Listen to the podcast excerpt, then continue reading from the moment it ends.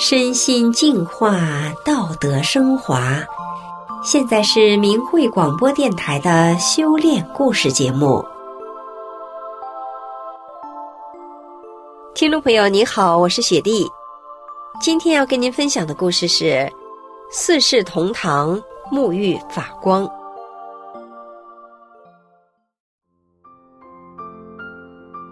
故事的主人公一家六口住在一起。日子过得宁静祥和，是一个让远亲近邻都羡慕的四世同堂。在当今的社会，能有一个这样的和睦家庭，真的是很难得。那这其中的奥秘是什么呢？让我们一起来听听他们的故事。我叫慧玲，是个土生土长的黑龙江人。从我记事的那天起啊。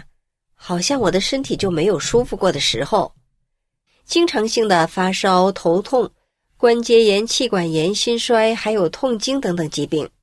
父母领着我是这儿看看那儿看看，吃药打针都成了家常便饭，就连每天上学我都得带着药。我们家很贫困，为了供我弟弟上学，尽管我的成绩很优秀，初中刚毕业我就不得不辍学了。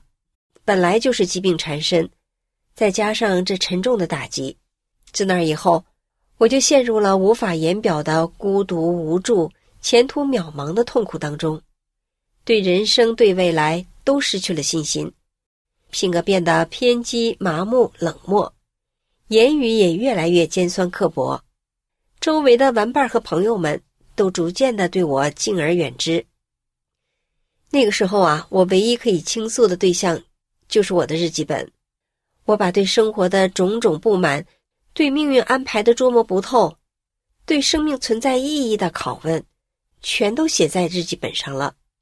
但是我始终也没有得到答案，带着种种的疑惑、不解和无奈，迷茫的过了一年又一年，直到二零零三年年底，抱着不想再让父母为我操心的想法，我结婚了。出乎我的意料的是，我的婚姻竟然从此改变了我此后的人生。结婚以后，我经常听丈夫家族的人提起，说我公公是一个从鬼门关里回来的人。这到底是怎么回事呢？原来呀，二零零三年的春天，公公突然被检查出患了肺癌，而且已经是晚期了。这个消息对我丈夫全家人来说，真的是五雷轰顶，家人不死心，又带公公到几个大一点的医院去检查，还找了专家会诊，结果都是一样的。医院不敢给做手术，因为肿瘤长在肺门上，一旦做了，怕下不来手术台，闹个人财两空。回家之后，公公开始求助偏方，但是尝试了各种办法，都无济于事。最后到了什么程度呢？公公每隔两个小时就得打一次杜冷丁，即使这样，还疼得受不了。不长时间以后，公公受的是皮包骨，家人把后事都准备好了。就在走投无路的时候，公公想起了法轮大法。早在一九九九年七月，中共迫害法轮功之前，公公和婆婆就开始修炼法轮大法了。但是中共发起残酷的迫害之后，因为恐惧和压力，公公婆婆也就不敢练了。但是他们都知道大法的美好和祛病健身的奇效。这次肺癌到了晚期，公公决定重新开始修炼大法，他就找来李洪志师傅的讲法录音带开始听。结果，神奇的是，公公连续听了三天师傅的讲法录音之后，竟然能坐起来了。接着，公公又开始练功，就这样，身体一天天的好转了。那年的秋天，公公就能下地了。亲眼目睹了这一切的神奇之后，婆婆也重新开始修炼法轮大法了。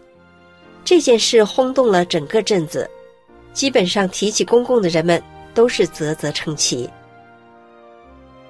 当我听到丈夫家族的人给我讲公公绝处逢生的神奇经历之后，我的内心充满了好奇和向往，也想了解一下法轮大法到底是什么。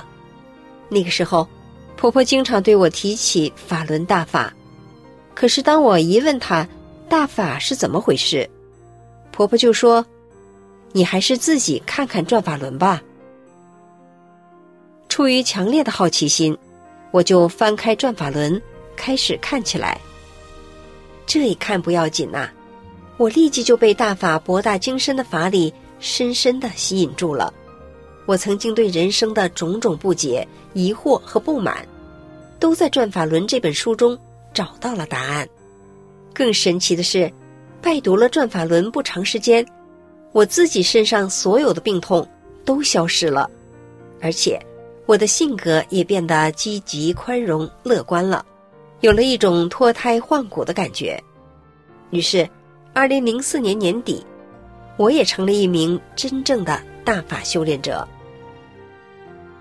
二零零七年春的一天，婆婆突然感到肚子疼，排尿也不顺畅，还轻微的有些尿血。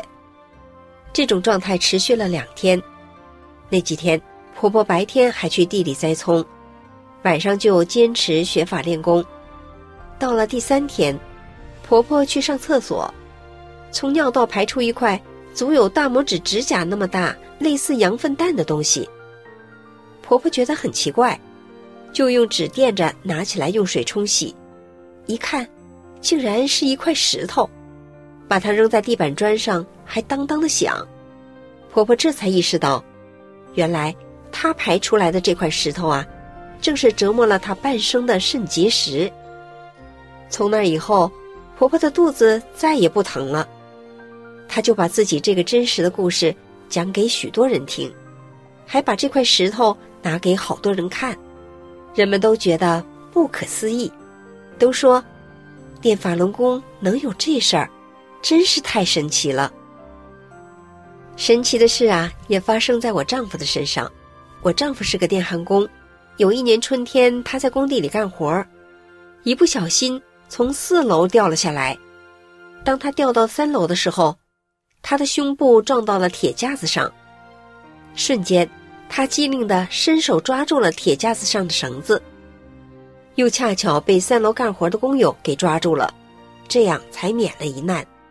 当时丈夫的妹夫和表弟也都在现场，他们都亲眼目睹了这惊险的一幕。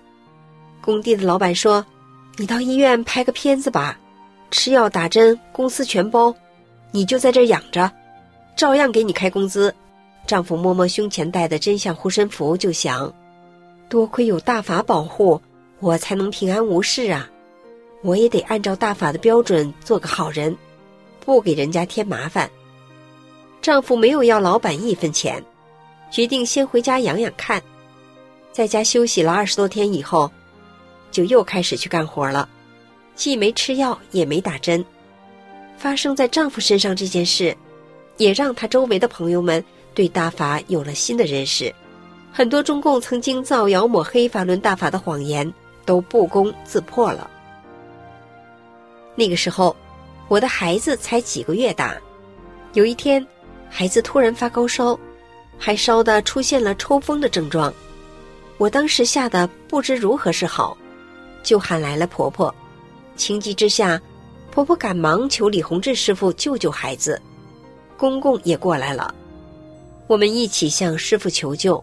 孩子反复出现抽风，一共三次，我们就一直坚持求师傅救救孩子。结果，神奇的是，孩子最后终于好了，烧也退了。我非常激动，非常感恩，也更加坚信师傅，坚信大法了。从那以后，孩子没有再生过什么大病了。孩子刚会说话的时候，就跟着爷爷奶奶念诵“法轮大法好”。真善人好，师傅好。现在孩子已经上小学一年级了，他很懂事，学习成绩也很好，老师很喜欢他。